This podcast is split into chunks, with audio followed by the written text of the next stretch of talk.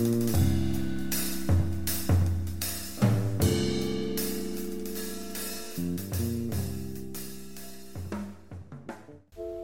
привет! Меня зовут Зу, и вы на моем подкасте еще пять минут.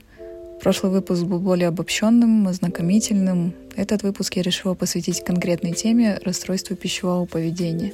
Не знаю, почему именно это первое пришло мне в голову, когда я думала о том, насчет чего порассуждать в следующем выпуске. Поэтому, если вам не особо приятна эта тема, то не рекомендую слушать данный выпуск.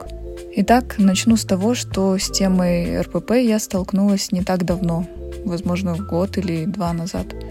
Когда я еще училась в школе, меня никак не волновала тема лишнего веса. Наверное, потому что я была достаточно худой, может быть, даже чересчур. И при этом, сколько бы я ни ела, вес у меня все равно не набирался, поэтому я особо и не парилась. Только поступив в универ и занявшись этой темой, именно почему у меня не набирается вес, я узнала, что у меня на тот момент были проблемы со здоровьем, которые надо было лечить.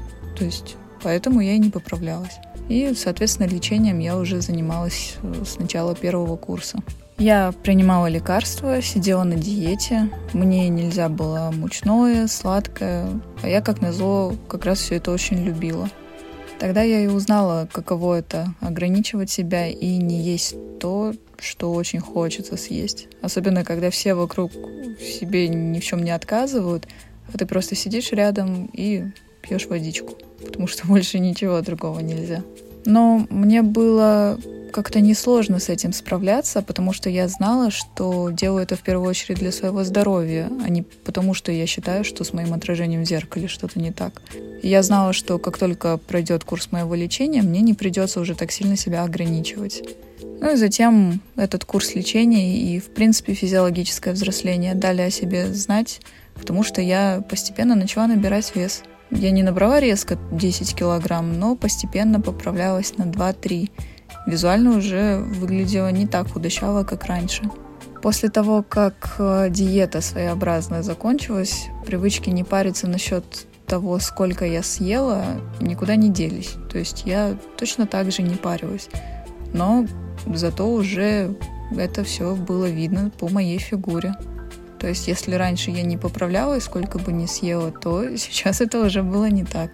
Килограммы росли, и тело менялось, и меня это перестало устраивать. Это, мягко говоря, было неприятно замечать, что любимые джинсы, которые всегда были слегка великоваты в талии, теперь едва застегиваются. Обтягивающие футболки теперь приходится поправлять, потому что они стали задираться – а потом и вовсе переставать носить, потому что выглядело, на мой взгляд, ужасно.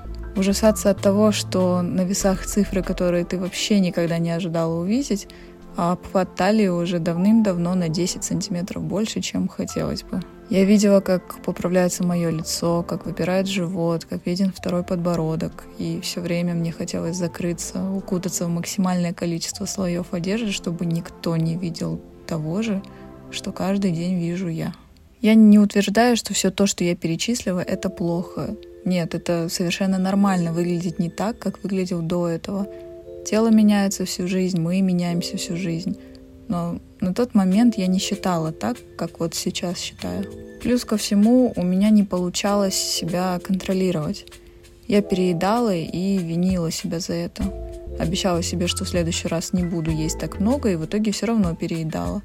И все это было как один замкнутый круг. Я переедаю, виню себя за это и опять переедаю. Мое отношение к моей изменившейся фигуре никак не улучшали еще комментарии моих близких людей.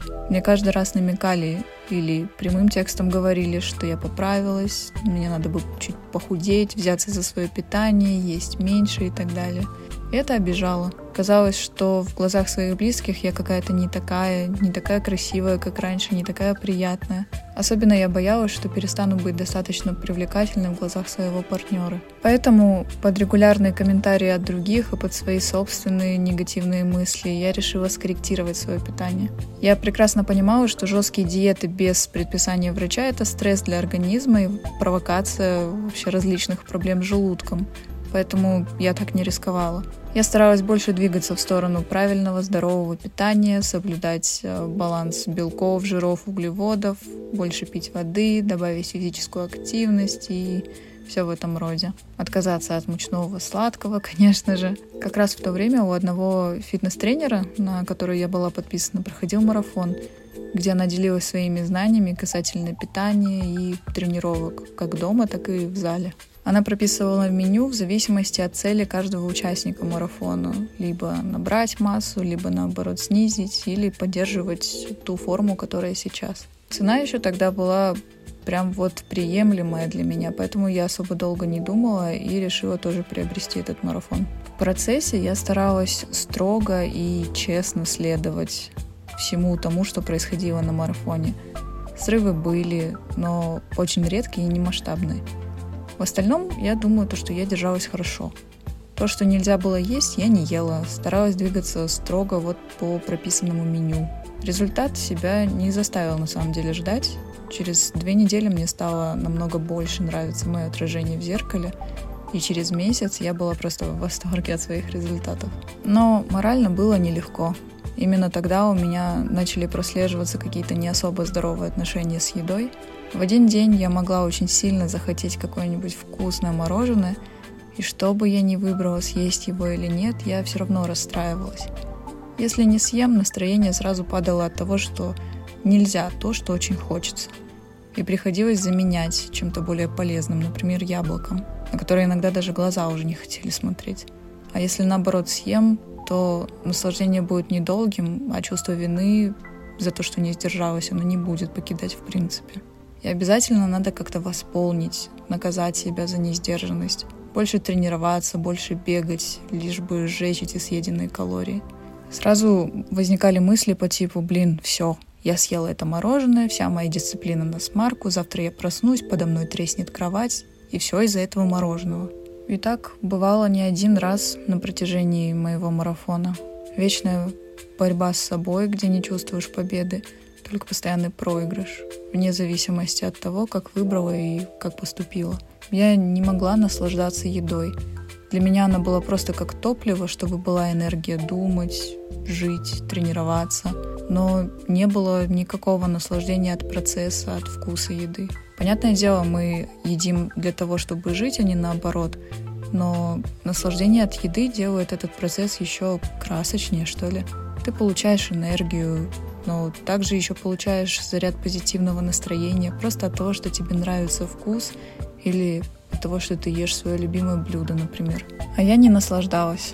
Бывали моменты, когда даже ела через силу. Вот просто не хотелось, я заставляла себя. Бывало, что ела то, что вообще не люблю, но оно ведь было полезным, поэтому мне надо было его есть. Визуальным конечным результатом я была очень довольна. И конец марафона, он не означал для меня вот все, полнейший срыв, и больше уже ничего соблюдать не буду. Нет, это не так. Я точно так же старалась питаться правильно, заниматься спортом. Просто если чего-то сильно захотелось, я уже не запрещала себе так сильно, как до этого. И старалась потом это как-то восполнить физической активностью, нагрузками. Но именно сам тот период запретов для меня был очень нелегким.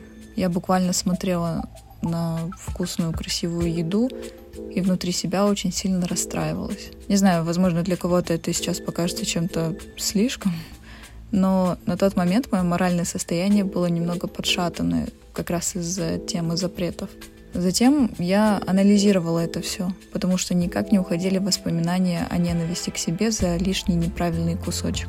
Узнала о таком термине, как расстройство пищевого поведения, смотрела кучу видео, слушала подкасты, где люди делились своим опытом, и ловила себя на том, что, блин, я их понимаю. Постепенно с изучением всей этой темы начало приходить осознание – осознание того, что жизнь не должна, в принципе, состоять из вечных каких-то ограничений и запретов. И как раз тогда я открыла для себя интуитивное питание, то есть питаться ровно по чувству голода. Чувствую физический голод, ем. Причем то, что сама захочу, а не то, что прописано. И ровно до того момента, когда это чувство голода ушло. Я старалась не бояться отказываться от оставшейся еды, не пытаться доесть все, хотя уже не лезет, просто потому что жалко оставлять. Учиться слушать и слышать себя, понимать, действительно ли я хочу есть, или мне просто скучно, грустно или что-то еще. Для меня такой вариант питания сейчас самый оптимальный. Я поняла, что когда себя не ограничиваешь, какое-то время ты действительно можешь съесть больше вредного, чем обычно. Но затем ты и твое тело сами захотите чего-то более полезного, будь то овощной салат, фрукты или что-нибудь другое. Потому что вы, ты и твое тело, будете понимать, что никто не скажет нельзя. Никто не ограничит, вам самим не нужно будет себя ограничивать. И таким образом восстановится баланс. Ни в коем случае не утверждая, что вот, все, это самая верная тема из всех, ничто другое больше не практикуйте, следуйте только этому. Нет. Это лишь то, что я сама начала практиковать и что на данный момент меня устраивает. Правда, в последнее время у меня все равно бывает случаются компульсивные переедания. Либо я вовремя не понимаю, что наелась, либо опять срабатывает установка жалко, либо еще что-то. Но самое важное, я очень стараюсь не возвращать себя и свой разум снова в ту атмосферу ограничений. Я стараюсь относиться к себе бережно и не осуждать себя за изменения в моем сознании или в организме. Думаю, на этом можно заканчивать сегодняшний выпуск. Спасибо, что дослушали до конца. Помните, что изменения в вашей фигуре — это нормально. Никакой другой человек не должен отрицательно влиять на ваше отношение к самому себе. Ставьте на первое место свое здоровье, а уж потом красоту, которая в принципе является вещью субъективной. Будьте в гармонии со своим разумом и телом. Всем пока!